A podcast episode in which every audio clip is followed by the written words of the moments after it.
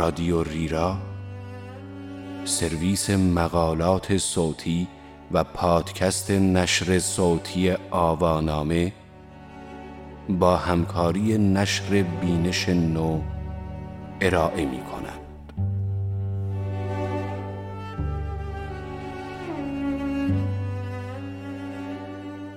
بوریا بافان کارگاه حریر این عنوان یادداشتی است به قلم مجتبا جعفری و علیرضا تهماسب که در شماره 5 و 6 مجله جان و تن در تیر و مرداد 93 منتشر شده است. من بهزاد برزیگر هستم. هر پژوهشی که دو عامل مقاومت و انتقال را بپذیرد و آن را مبنای کار خود قرار دهد به درستی می تواند خود را روانکاوی بنامد حتی اگر به نتایجی متفاوت از نتایج من دست یابد. و هر که بر وجوهی دیگر به غیر این دو عامل تمرکز کند شایسته نام روانکاو نخواهد بود. زیگموند فروید ایده هایی از این دست بخشی از روبنای نظری روانکاوی است و هنگامی که ناکارآمدی آنها ثابت شده باشد می توان هر میزانی از آنها را بی احساس افسوس و زیان کنار گذارد یا تغییر داد. زیگموند فروید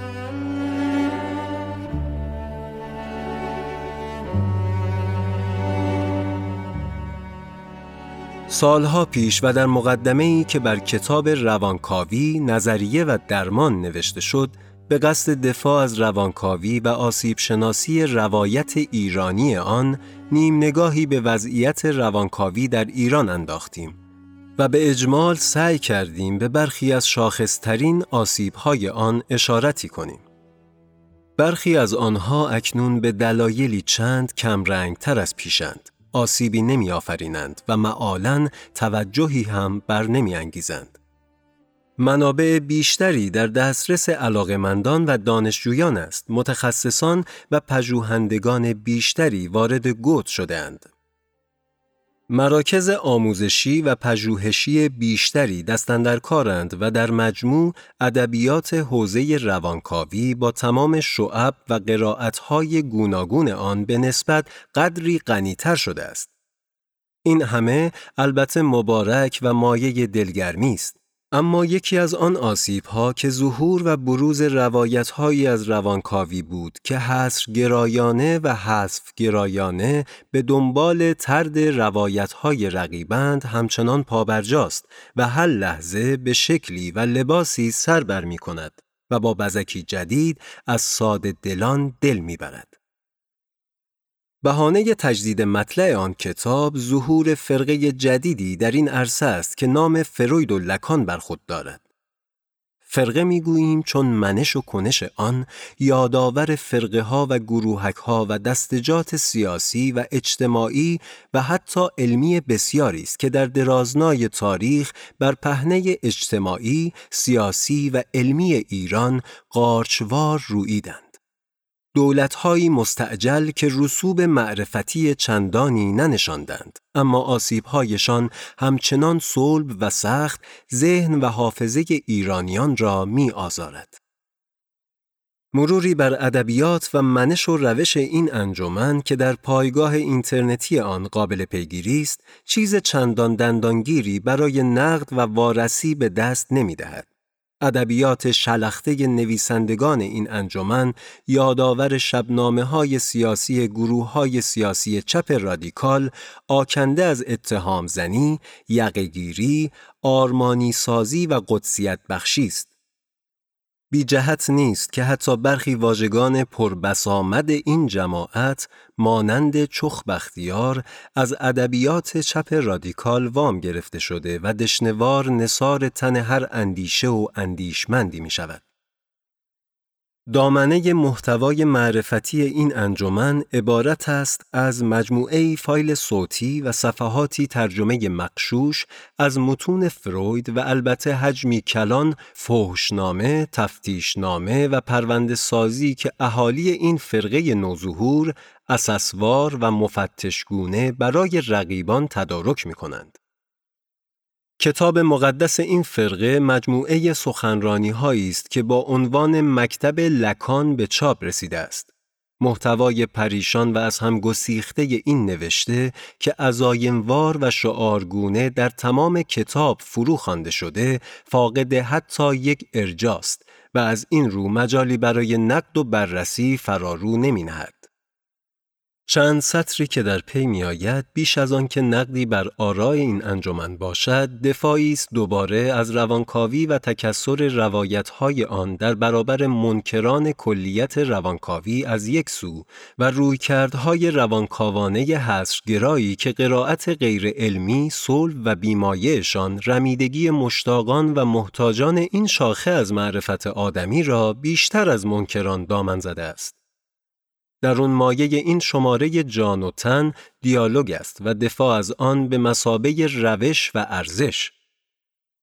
آنچه از پی می آید بر همین سیاق نقدی است سریح در نکوهش روش آنانی که به شیوه شهرآشوبی باب دیالوگ را میبندند و البته فراخانی است به گردن نهادن به این شیوه مرزیه که حاصلی جز بالندگی جان و تن ایرانی ندارد. ارز و طول روانکاوی چه چیز روانکاوی را مستعد مصادره می کند و کسانی را مجاز می دارد مدعی یگانه تولیت روانکاوی شوند و سودای خام روایتی حصر گرایانه از روانکاوی را در سر بپزند. سرشت روانکاوی، موضوع و روش و قایت آیا چنان لغزنده و مرزها و حدود آن چنان بی تعین است که نمی‌توان چارچوبی برای آن به دست داد؟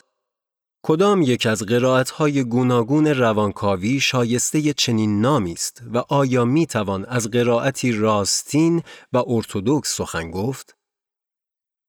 ارائه تعریفی جامعه افراد و مانع اغیار همچنان بزرگترین چالش در تعریف روانکاوی یک قرن بعد از پدیدایی آن است. نیم قرن پیش تعریف این مفهوم کم و بیش آسان بود. روانکاوی دژی نفوذ ناپذیر بود و صعود از دیوارهای آن اشتیاق چندانی در میان روانشناسان بر نمی انگیخت. رمز ورود نسبتاً واضح و آشکار بود. کسانی را بدین دژ راه بود که به اهمیت فرایندهای ناهوشیار و تعارض و دفاع و عقده ادیپ و محوریت سائق جنسی در تحول و رشد شخصی و نوروز باور داشتند و هر که در حلقه باورمندان به تمامی این عناصر نمی گنجید البته فارغ از این ماجرا نیز بود. آنان که در برزخ خندق این دژ گرفتار شده بودند و برخی مفروضات فروید را پذیرفته بودند و وجوهی از نظریه او را که نزد وی اهمیت داشت مانند محوریت جنسیت یا عقده ادیپ فرو میگذاشتند این گروه را ترک می‌گفتند یا به اتهام بدعت ترد و رانده می‌شدند و در متون روانکاوی دیگر به آثار و آرایشان اشاره نمی‌شد. این جماعت روانکاو ناتمام با عنوان فراگیرتر روانپویشی شناخته می شدند. و کسانی بودند که به اهمیت فرایندهای ناهوشیار و نیروهای متضاد در روان آدمی باور داشتند. اما لزوماً به نظریه لیبیدو و اهمیت عقده ادیپ اعتقادی نداشتند. با ورود ایده های ممنوع به دژ روانکاوی و رد بسیاری از گزاره های اساسی فروید در تبعین ویژگی های روانی آدمی همچون محوریت عقده ادیپ و سائق جنسی یا اساساً مفهوم سائق از سوی نظریه پردازان و متخصصان برجسته تمایز میان اصطلاحات روانکاوی و روانپویشی عملاً رنگ باخت. امروزه اکثر نشریات معتبر روانکاوی آکنده از مقالاتی است با رویکردهای نظری کاملا متفاوت که حاکی از دیدگاه نظری کاملا متفاوت و این گواهی بر تکسرگرایی حاکم بر روانکاوی معاصر است. فروید روانکاوی را به یک نظریه روان یا شخصیت، دو روش کاوش در فرایندهای ناهوشیار و سه روش درمان تقسیم می کند. برای در نیفتادن به چاه ویل نسبیت اندیشی از یک سو و جزمگرایی از سوی دیگر بهتران است برای طبقه بندی و توصیف روانکاوی به جای فراهم آوردن هر مجموعه ای از ویژگی های معرف به مصداقهای نمونه آن توجه کنیم. بر این پایه رویکردهایی را می توان از شمار روانکاوی انگاشت که این اصول بنیادین را میپذیرند. یک اهمیت فرایندهای شناختی و عاطفی و انگیزشی ناهوشیار. دو فرایندهای ذهنی متعارض. سه مصالحه میان گرایش های روانی رقیب که عمدتا ماهیتی ناهوشیار دارند. چهار دفاع و خودفریبی. پنج تأثیر گذشته به نحو مستقیم یا در تعامل با زمینه های ژنتیک بر عملکرد کنونی آدمی. 6. تأثیرات پایدار الگوهای بین شخصی که ریشه در کودکی دارند و هفت سهم ترسها و آرزوهای جنسی و پرخاشگرانه و دلبستگی محور و عزت نفس و مانند اینها بر فکر و احساس و رفتار هوشیار و ناهوشیار. به میزانی که روی کردی با این مستاقهای نمونه تطبیق داشته باشد به همان میزان روانکاوانه به شمار می رود. اکنون روانکاوی دستخوش دگرگونی مدام است و هیچ نظریه واحدی در حکم نظریه مسلط پذیرفته نیست. در حقیقت از برخی جهات طی دو دهه گذشته روانکاوان از نظریه گریزان شده و هرچه بیشتر به محدودیت‌های مدل‌های فروید در باب روان واقف شدند. اما بر سر جانشین جامع و کاملی توافق نداشتند. فقدان اجماع بر سر مدل‌های فروید در میان روانکاوان از دهه 1970 آغاز شد و همراه بود با سرخوردگی از نظریه سائق و مفاهیم مرتبط با انرژی و وجوهی از مدل ساختاری و فاصله بسیار مفاهیمی مانند نیروگذاری لیبیدویی و درامیختگی سائق از پدیده های روانی مشاهده پذیر و تمایل شدید متون روانکاوی به شیءپنداری ساختارهای پیشنهادی فروید. گویی ایگو چیزی را احساس یا انتخاب می کند. گروهی از نظریه پردازان برجسته روانکاوی به این باور رسیده اند که باید بخش اعظمی از روبنای نظری فروید موسوم به فراروانشناسی را کنار گذارد و به مفاهیمی روی آورد که به تجربه نزدیکترند. مانند دفاع و تعارض و غیره. از هیتاهای سخت مؤثر بر ابهام زدایی از مفاهیم روانکاوی که نقشی جدی در بالندگی آن داشته، پژوهش‌های نوین در حوزه علوم اعصاب است. هرچند فروید با پیش زمینه گرانبار از عصبشناسی کار در حیطه روانکاوی را آغاز کرد و به تعبیر جاناتان لیر اگر امروز زنده می بود محتملا در قامت یک عصبشناس ظهور می کرد اخلاف او توجه چندانی به یافته های این حوزه نداشتند و از برج آج خیش با تحقیر به آن می نگریستند. فروید خود بر این بود که زیست شناسی واقعا سرزمینی از فرصتهای نامحدود است. ما می توانیم از آن انتظار داشته باشیم که غافل گیر کننده ترین اطلاعات را به ما ارزانی کند و نمی توان حد زد که در دهه های آینده به چه پرسش هایی پاسخ خواهد داد. این پاسخها می توانند از جنسی باشند که تمامی ساختار مصنوعی فرضیه های ما را ویران کنند. به نقل از مارک سولمز، الیور ترنبال. توجه به حوزه های میان رشته از جمله عصب شناسی امروزه تا جایی پیش رفته که بسیاری از نامآوران این هیته انجمن بین المللی عصب روانکاوی را بنیان نهادند. در میان آنان کسانی دیده می شوند که هر یک در حوزه کاری خود از صاحب نامترین دانشمندان جهانند. آنتونیو داماسیو، اریک کندل، جوزف لدو، بنجامین لیبت، یاک پنکسپ، ویلایانور راماچاندران، دانیل شکتر، مارک سولمز و غیره از این جملند. باور عمومی اینان را می توان در گفته اریک کندل برنده جایزه نوبل فیزیولوژی و پزشکی در سال 2000 دید. روانکاوی هنوز منسجمترین و رضایت بخشترین دیدگاه درباره ذهن است. حاصل آنکه روانکاوی معاصر با پذیرش رویکرد انتقادی و راه دادن به تکسر موجب تغییر گفتمان جزمی روانکاوی شده است که مشخصه آن پذیرش ایمانی و کور برخی باورهای جزمی بود و راه را بر هر اندیشه نوین و آزمون فرضیه های جدید میبست. روی آوری جماعتی پرهیاهو به جزمگرایی در خانش روانکاوی و ادعای تملک حقیقت، جاشخایی و عرض خود بردن و زحمت دیگران داشتن است.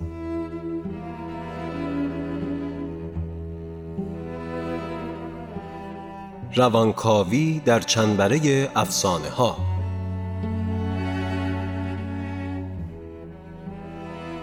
روانکاوی به سبب مجموعه ویژگی ها و گستره آن در مقام یک کلان نظریه آغشته و آلوده به اصناف پیشورز ها و مدعیات متافیزیکی به معنای معرفت مرتبه دوم و فلسفی یعنی معرفت شناختی و جهان شناختی و روش شناختی است. از تاریخ و فلسفه علم آموخته ایم که هیچ نظریه علمی حتی آنانی که به علوم به اصطلاح سخت و سرنمونی چون فیزیک تعلق دارند از چنین پیشورزهایی تویی نیستند. و البته این آلودگی خللی بر قامت بالای این معارف به حساب نمی آید.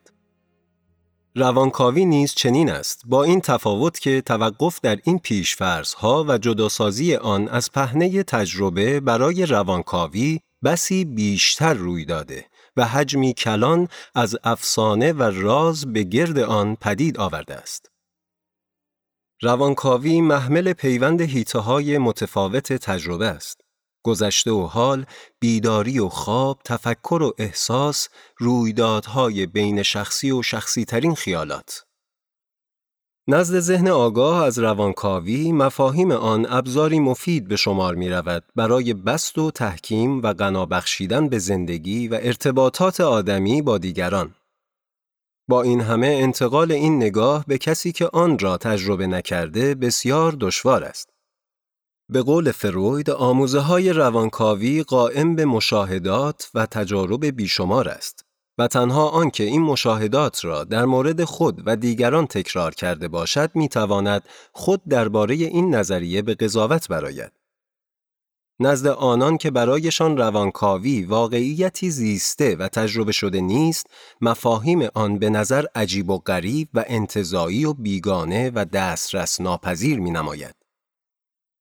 استفن میچل که خود از نظریه پردازان نامدار معاصر روانکاوی است به درستی و دقت به شماری از این افسانه ها اشاره کرده که با اندکی تراش و اضافات در اینجا بدانها اشاره می کنیم.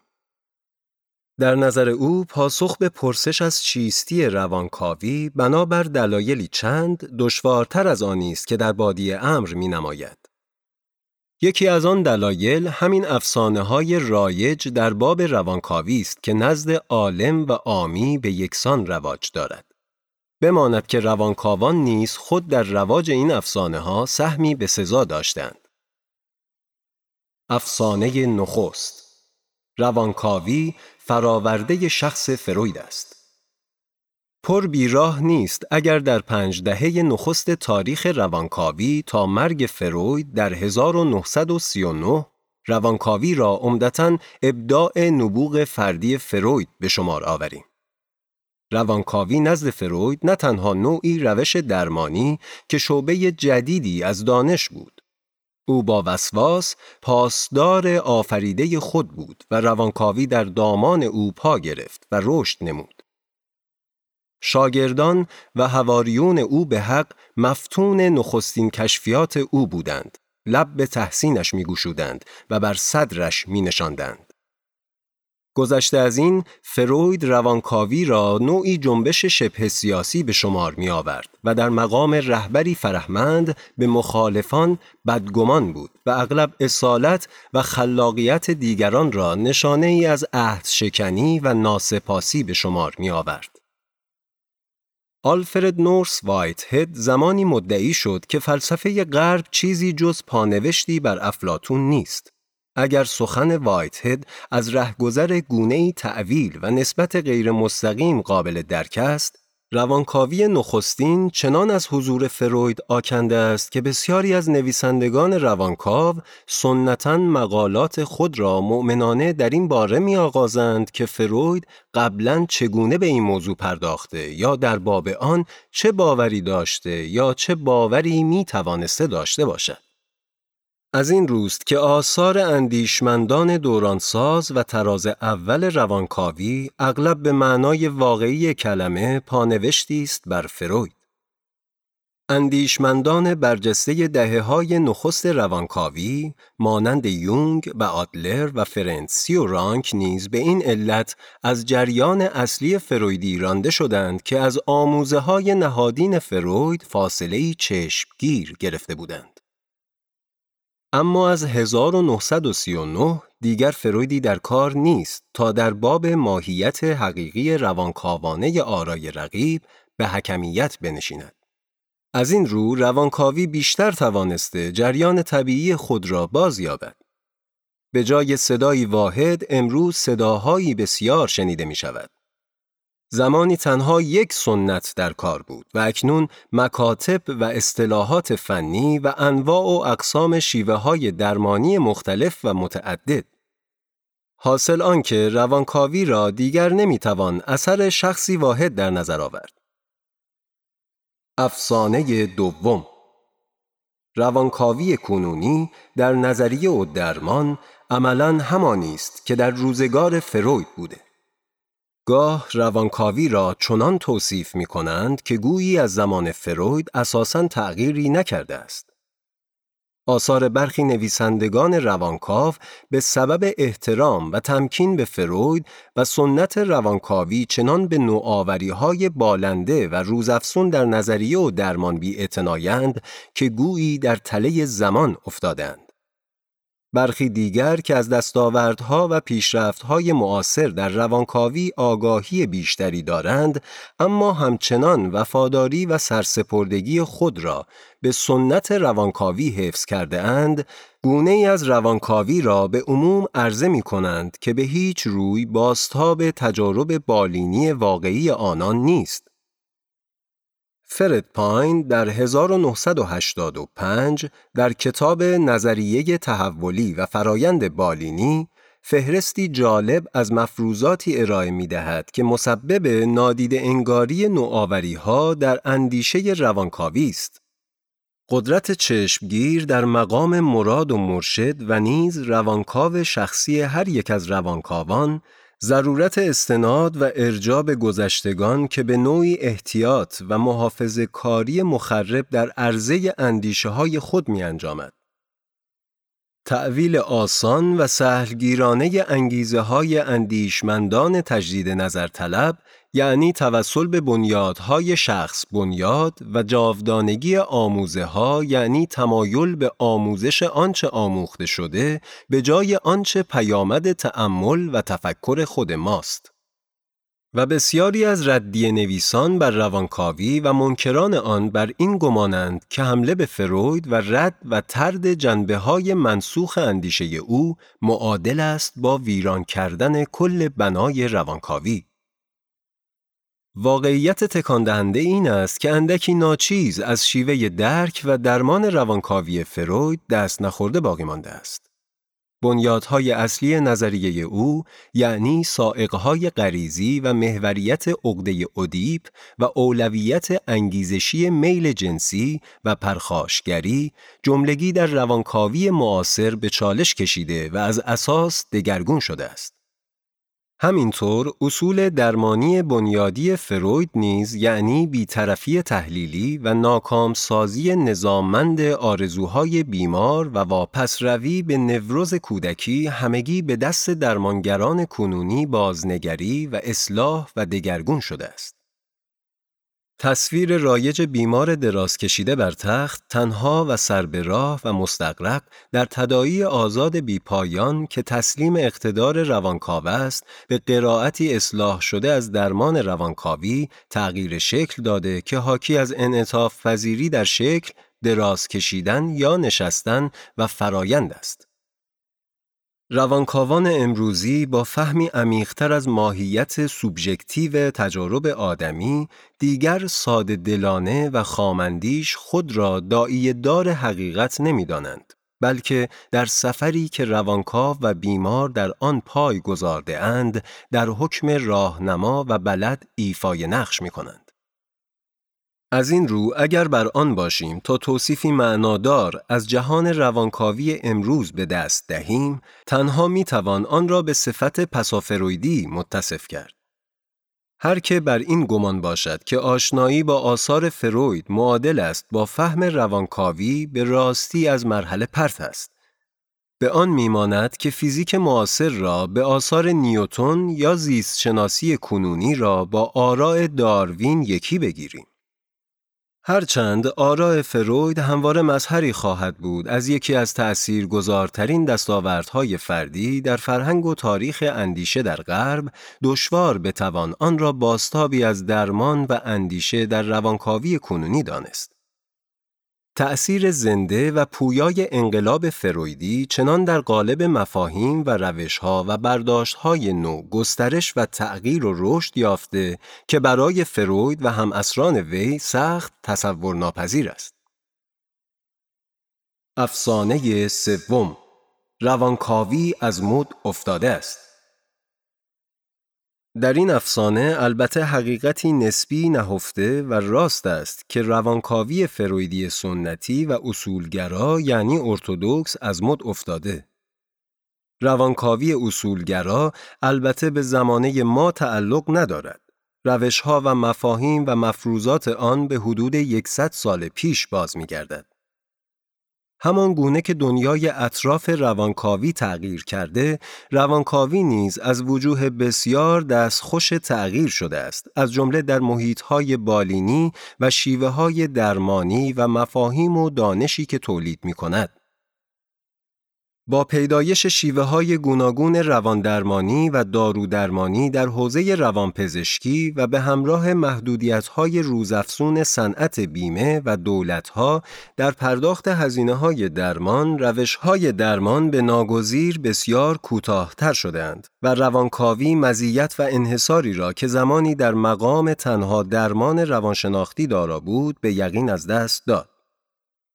هرچند شمار روانکاوان و بیماران پیوسته رو به تزاید داشته است و قرائتهای مدرن و اصلاح شده آنها نزد روانکاوانی چون فردریکسون و کاگلین دلاسلوا و مکالو و فوشا و بسیاری دیگر در دید خیلی عظیمی از متخصصان بالینی و نیز درمانجویان مطلوبتر و مناسبتر و اثر بخشتر می نماید. بگذریم از آنکه روانکاوانی منتصب به روی کرد یا بهتر بگوییم فرقه خاص مدام بر تبل توخالی این ادعا میکوبند که روانکاوی در زمره روشهای رواندرمانی نیست و روانکاو درمان نمی کند. از تضاد واضح این پندار فریبنده با آراء فروید و به تقریب تمامی روانکاوان نامبردار که بگذریم کافی است از مدعی این شعار انتخاباتی بپرسیم که پس روانکاوی چه می کند و آدمی که پای در اتاق روانکاو می‌گذارد در پی چیست و پس از ترک آن اتاق احتمالاً بعد از سالها چه به دست آورده و اصلا اگر نباید به دنبال درمان و تسکین آلام روانی خود باشد به چه انگیزه باید راهی اتاق روانکاو و دست به جیب شود؟ حتما پاسخ این قبیله در کنار مدعیات عجیب و غریب یکی رسیدن به خودشناسی و افزودن بر آن است. از این اصطلاح دلفریب و موجه و از سوء کاربردهای رسمی و غیر رسمی آن گرفته تا قرائتهای اصیل و تلاش آدمی در تأمل در آن و اثرات مفید آن در حیات آدمی خواه در قالب آینهای شرقی و خواه در شمایل روشهای باب شده در بازار روانشناسی غربی جملگی بر یک چیز اتفاق نظر دارند و آن رسیدن به هدفی است که توجیه کننده توجه به این مفهوم و طرق دستیابی به آن است. خواه این هدف دستیابی به یودایمونیا و سعادت باشد و خواه رسیدن به روشن شدگی یا حتی چند دقیقه آرامش. روانکاوی به منزله روی کردی مبتنی بر خودشناسی و به تعبیر فروید روشی که مقصد و منظور آن تبدیل ناهوشیار به هوشیار است. و جانشینی ایگو، خرد، بر اید، غریزه. باید بنابر شعور هر انسان متعارفی هدفی داشته باشد و از غلیلی که بگذریم فروید و دیگر اندیشمندان این هیته روانکاوی را روشی درمانی به شمار می آورند که البته با ابزار خودشناسی و بینش اقلانی و عاطفی سعی در رسیدن به سلامتی منفی و مثبت یعنی نبود اختلال از یک سو و خودشکوفایی و سعادتمندی از سوی دیگر دارد. کوتاه سخن آنکه شعار نخنمای روانکاوی رواندرمانی نیست و روانکاو درمان نمی کند از جمله افاظات همان مادمازل ماست که شیره را خورد و گفت شیرین است. در عین حال دهه گذشته شاهد تغییرات عمده در اندیشه روانکاوانه بوده است. بخش اعظمی از گستره اقسام رواندرمانی های خارج از روانکاوی هم از مفاهیم روانکاوی سنتی وام گرفته و پیوسته تأثیر پذیرفته است و هم از مفاهیم روانکاوی جدیدتر. به ویژه نظریه های روابط موضوعی و روانشناسی خود مهمترین تأثیرات را در حوزه های چون مددکاری اجتماعی و تمامی اقسام روان درمانی به معنای امروزین آن همچون خانواده درمانی و زوج درمانی و رویکردهای شناختی و رفتاری و روان درمانی گشتالتی و روان درمانی پویشی کوتاه مدت داشتند. یا به تعبیر حبیب دوانلو روانکاوی کوتاه مدت. بگذاریم که این تعبیر هم از ترفندهای استعمار نوین و گفتمان اربابی و جنگ نیمه نرم است و چون به گوش دسته‌ای در این سر دنیا و در کشوری جهان سومی و پرت از جریانات علمی نخورده لاجرم از دیدشان نشانه جل و کلاه برداری است. و البته از نوشتجات این حضرات دانسته ایم که ایزاه اذهان عمومی و رو کردن پته جائلان از رؤوس وظایف این طایفه دلباخته و سرسپرده به حقیقت است. بست و گسترش روانکاوی فراتر از محیط بالینی تأثیری بسا فراتر داشته است. در سرتاسر سر زندگی مبارز جویانه و اغلب تنهای فروید روانکاوی حتی در اثر بخشترین صورت آن جایگاهی محدود در نسبت با جامعه و فرهنگ به معنای وسیع آن داشته است. امروزه آراء فروید چنان پذیرش گسترده یافتهاند و چنان در بافت فرهنگ و تجربه ما از خیشتن تنیده شده است که در وسیعترین معنای لفظ همه ما فرویدی هستیم. روانکاوی نه تنها رشته حرفه‌ای و علمی درون فرهنگ ماست، بلکه نوعی اندیشه و روی کرد در باب تجربه انسانی است که به فرهنگ ما شکل بخشیده و بر شیوه تجربه ما از خیش و از هان خیش سایه افکنده است. وجوه عمده اندیشه های فروید که در زمانه او بسیار بحث برانگیز بود، امروز به اندیشه های رایج جهان ما بدل گشته است.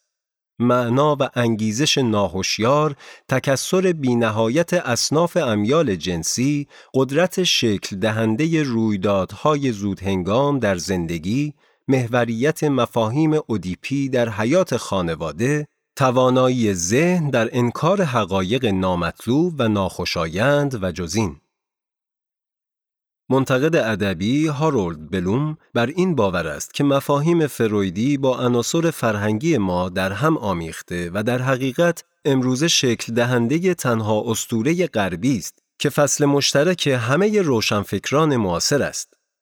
و در قلمرو بسیار متفاوتی همچون هوش مصنوعی، داگلاس هافستادر و دانیل دنت فروید را اندیشمندی پیشگام به شمار می آورند که تصور او از ذهن آدمی چنان پیشرفته و پیچیده است که در عصر او هرگز قابل تصور نبوده است.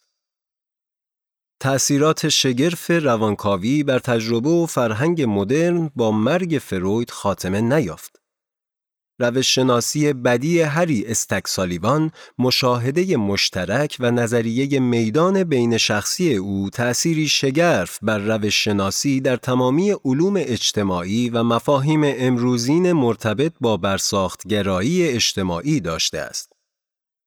رویکرد اپیژنتیک اریک اریکسون به چرخه حیات و مفهوم هویت نزد وی انسانشناسی، تاریخ و بیوگرافی را متأثر کرده است. تصویر حیرت انگیز ملانی کلاین از حیات فانتزی سالان و توصیف قدرتمند و رمانتیک مارگارت مالر از تولد روانی کودک تأثیری گسترده بر شیوه تفکر والدین و پژوهشگران درباره کودکان و مقتضیات رشد و تحول آنها داشته است. نظریه منسجم و مستند جان بالبی در خصوص دلبستگی آغازگر مجموعه حیرت انگیز از پژوهش در باب پیوند مادر و کودک و جدایی کودک از والدین بوده است.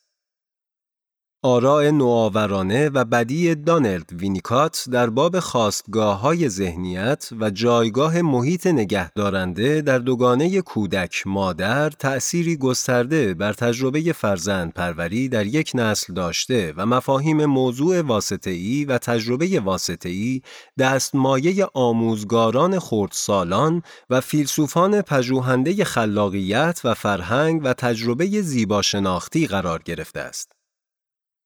رویکردهای فرویدی تجدید نظر طلب معاصر تأثیر جدی و گاه بنیادین بر نقد ادبی داشته است. کاربرد مفهوم روایت نزد روی شفر در تحلیل روانپویشی و روانکاوانه داستان زندگی و توصیف بحث انگیز و پیچیده ژاک لکان از مفهوم ناهوشیار بر بنیاد زبانشناسی معاصر و انسانشناسی ساختارگرا هر دو مورد توجه تام بوده است. پژوهش مستند و مستدل هاینز کوهوت در خصوص مشتقات نارسیسیزم و خود را شارحان ادبیات و تاریخ و فرهنگ پذیرفته و گسترش دادند. مثلا کریستوفر لش در کتاب دوران سازش با عنوان فرهنگ نارسیسیزم از نظریات کوهوت و اوتو کرنبرگ در باب نارسیسیزم بهره بسیار برده است. بنابراین ارائه تصویری از روانکاوی به منزله رهیافتی نامربوط و از مد افتاده بسیار نادقیق و رهزن است.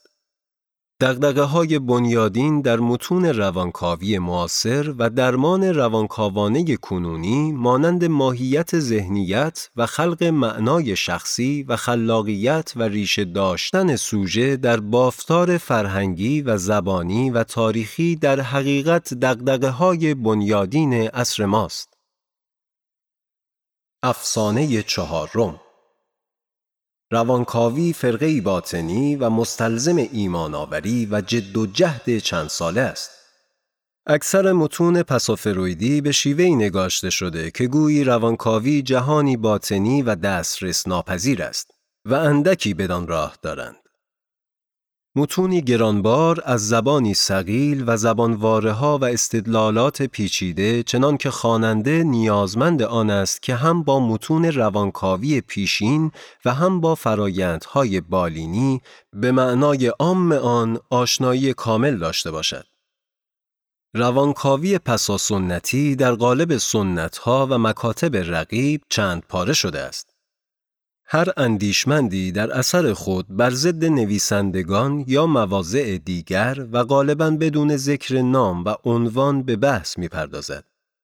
گاه برای عرضه ایده های قدیم زبانی جدید خلق می شود.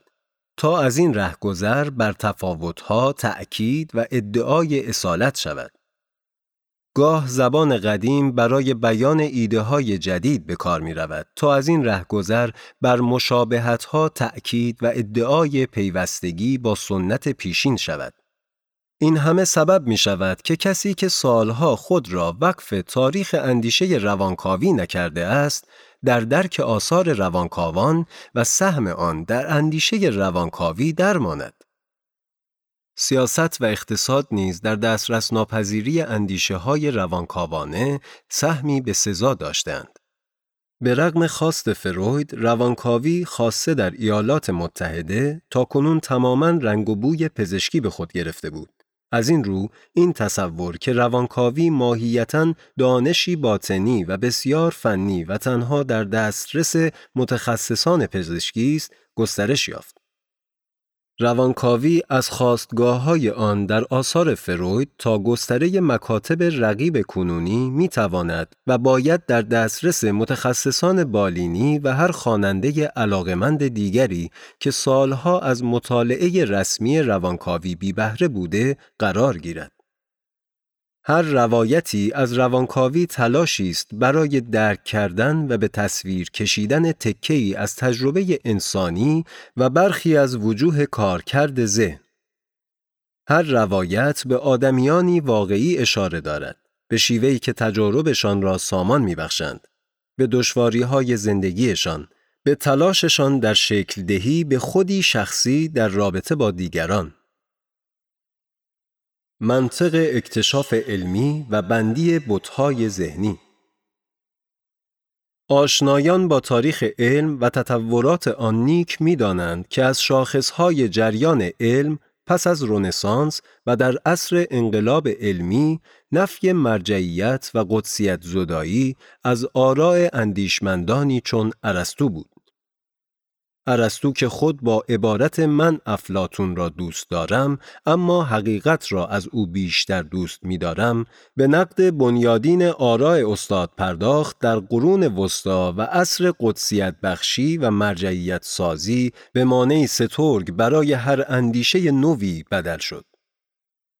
او که اندیشمندی بود بدعتگذار و نوآور در دست اخلاف شخص پرست و مؤمنش پتکی شد برای نواختن هر نوع اندیشه نو و بدی. آش چنان شور شده بود که در روایتی داستانگون برای تعیین عدد دندانهای اسب آنها را نمی شمردند و به آراء ارسطو در این باره رجوع می کردند. فرانسیس بیکن از پیشگامان نهضت علمی مدرن بتهای ذهنی چهارگانه ای را از موانع اصلی رشد علم می‌دانست. یکی از این بتها را او بت تماشاخانه می نامید و مرادش از آن سرسپردن به مرجعیت افراد و آراء ایشان به ویژه ارسطو بود. سرسپردگی مؤمنانه ای که حاصلی جز دو هزار سال سنگوارگی معرفت و جمود به بار نیاورد. به تعبیر برت راند راسل در زمینه علم هم مانند فلسفه ارسطو به صورت مانع مهمی در راه پیشرفت درآمد. از آغاز قرن هفدهم تا کنون کمابیش هر پیشرفت فکری مهمی ناچار حرکت خود را با حمله به یکی از نظریات ارسطویی آغاز کرده است. برخی ارسطو و داروین را در وصلت نظریه و مشاهده در پهنه گسترده علوم حیات همسنگ فروید دانستند. خواه این سخن بهره ای از حقیقت داشته باشد و خواه نه تردیدی در تأثیر او بر حوزه های مختلف فرهنگ و معرفت انسان نمی‌توان داشت. اما صد هشدار و هزار زنهار که از فروید ارسطوی نو پدید نیاوریم. آراء فروید و لکان و غیره به سان هر متفکری ملغمه است از حقیقت و خطا. ادعای گذافی که اینان صاحبان لوح محفوظند و از این رسواتر آنکه کلید این لوح در جیب جلیقه اقلیتی زیاده گوست سخت مزهک است. منطق اکتشاف علم حاصلی جز تکسر پارادایم ها و قرائت های مختلف ندارد.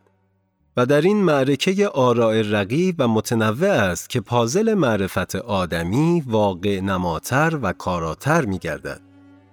تالار علم و ساحت نظرورزی آلمانه جایگاه حریربافانی است که قواعد حریربافی را به نیکی می دانند و خاضعانه و بی ادعا آن را به کار می بندند.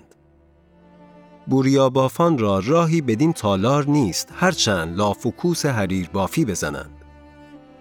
به قول سعدی بوریا باف اگرچه بافنده است نبرندش به کارگاه حریر.